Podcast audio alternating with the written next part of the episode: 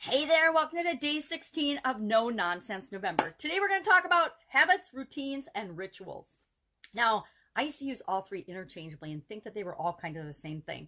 But I did a little research and I studied up a little bit and learned that there's more to it than just using them interchangeably. It has to do with our level of consciousness, how purposeful we're being in a behavior, whether we define it as a habit, a routine, or a ritual. Habits, um, there's something called the habit loop. And what happens is there's a cue or there's a trigger. Something happens outside of us that triggers us, or it might happen inside of us. Maybe we wake up with a stomach ache and that'll trigger a habit loop. But there's some kind of a cue or trigger. Then that cue or trigger triggers us to start, to start our routine, to start a, and a routine is an execution of steps or whatever. Usually it's like um, a ritual. Well, not rituals yet. It's a, a routine is just a step or something that we'll take to give us a reward. So the habit loop is cue or trigger, routine, we do something and then we get a reward. Now, the reward can be positive or negative, and that would determine if we're forming and creating positive loops or negative loops. Sometimes we form negative habits because the reward is something that feels good to us that you know gives us some relief from stress or pain or agony or depression or something. So maybe we we have a drink or we do drugs or we overeat or eat too much sugar or something. That behavior that routine to automatically do that we feel that um, dopamine hit and we feel good or uh, endorphins or something are released and, and we'll get that reward. And so that cues us to next time we're feeling sad or depressed or lonely or negative or afraid we're going to eat something or drink something or do something that isn't good for us. Um, so that would form a negative loop. Now, negative habits, we all know by personal experience primarily that they're easy to form. It's really easy to form a negative habit. Ask any smoker who's tried to quit smoking. It was super easy to start smoking. Just have a cigarette. Boom, you got it. The same with people that are on drugs or, or drink too much alcohol. It's easy to start a bad habit it's super hard to quit and, and stop doing that bad habit. Positive habits, positive habit loops are just the opposite. They're hard to form, hard to start, or harder for most people, and easy to quit. Think of a, a daily exercise routine or any kind of exercise routine, or eating healthy, or um, reading every day, or morning morning habits or something, or you know making your bed every morning. They're easy. They're hard to start, hard to get in the habit of doing but they're easy to quit. Maybe it's because we don't put so much emphasis on the positive rewards that we get from our positive habits, or we forget to appreciate and be grateful for the benefits we're getting out of our positive habits. I don't know. I think it's probably different for each of us.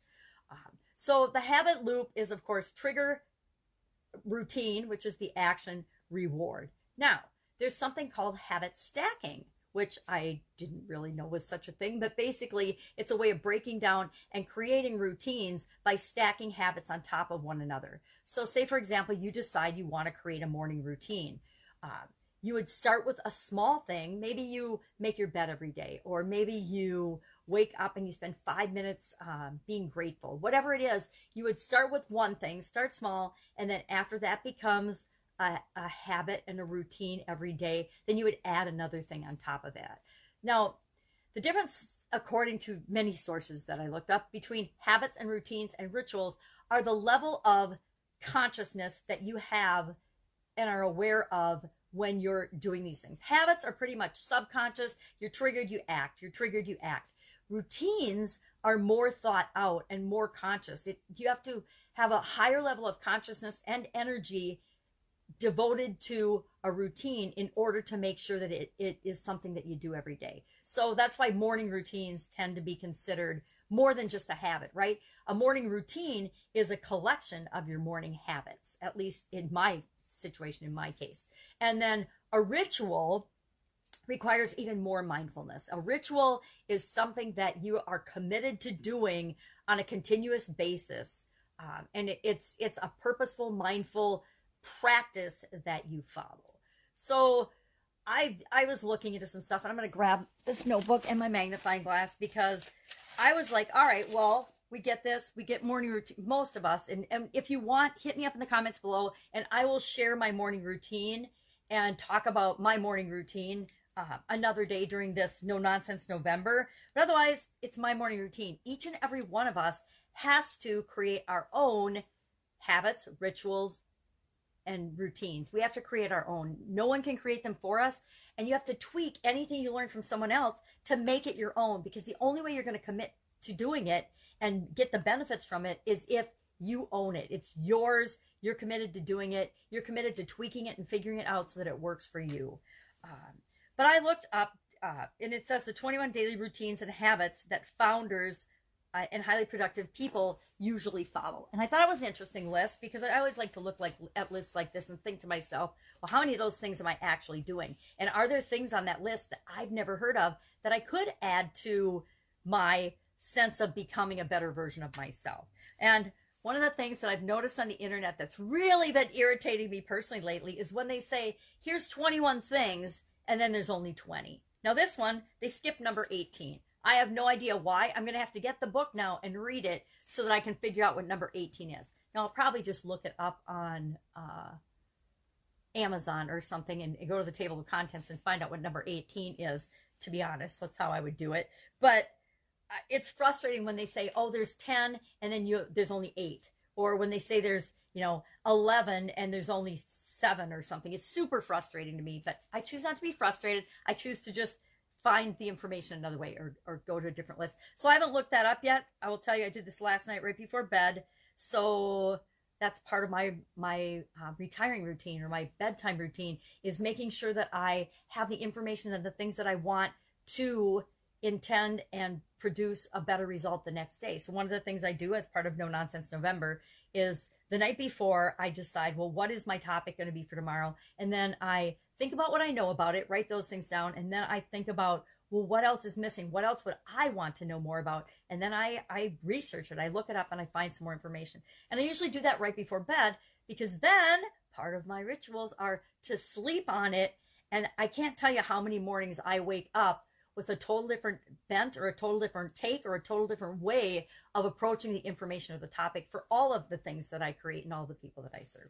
So let's run through this list quickly. I'm already sure I'm going to go way over 10 minutes, but I want you to think, are you doing any of these things? Are these things that you would or would like to add to your daily repertoire in any way, shape, or form? And maybe you couldn't care less about them and then so you can just stop the tape now and, and I'll see you tomorrow. But let's go through it. Number one, Give yourself more time by waking up early.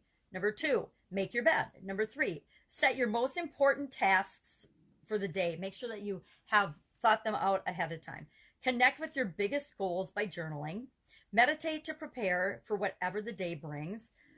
Uh, skip email first thing in the morning. I would say skip social media first thing in the morning. And I've recently, uh, I did it a long time ago, then I got sucked in with all the craziness in America. And I have um, again, shut myself off. I just had a three day fast from many social media and a lot of social media outlets. I've been off mainstream media since the late 1980s. So I highly recommend that for everyone. Uh, number seven, eat the frog. Tackle something big when your energy is highest.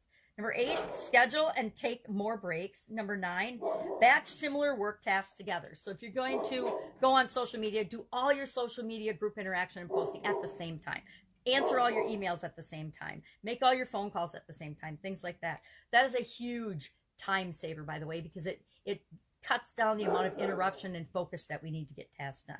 Number 11, schedule email and instant messaging time or create office hours.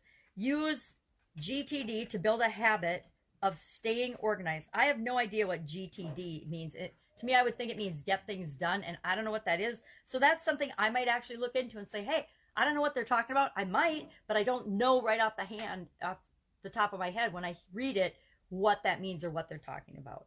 Um, 13, reflect and acknowledge your accomplishments. Write down three things that made you happy today or three things that happened today that were positive.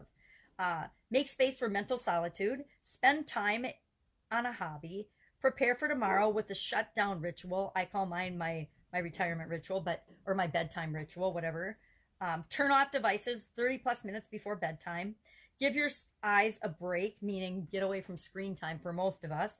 Drink more water during the day, and then regular exercise every day, 20 minutes. Don't skip, no matter what.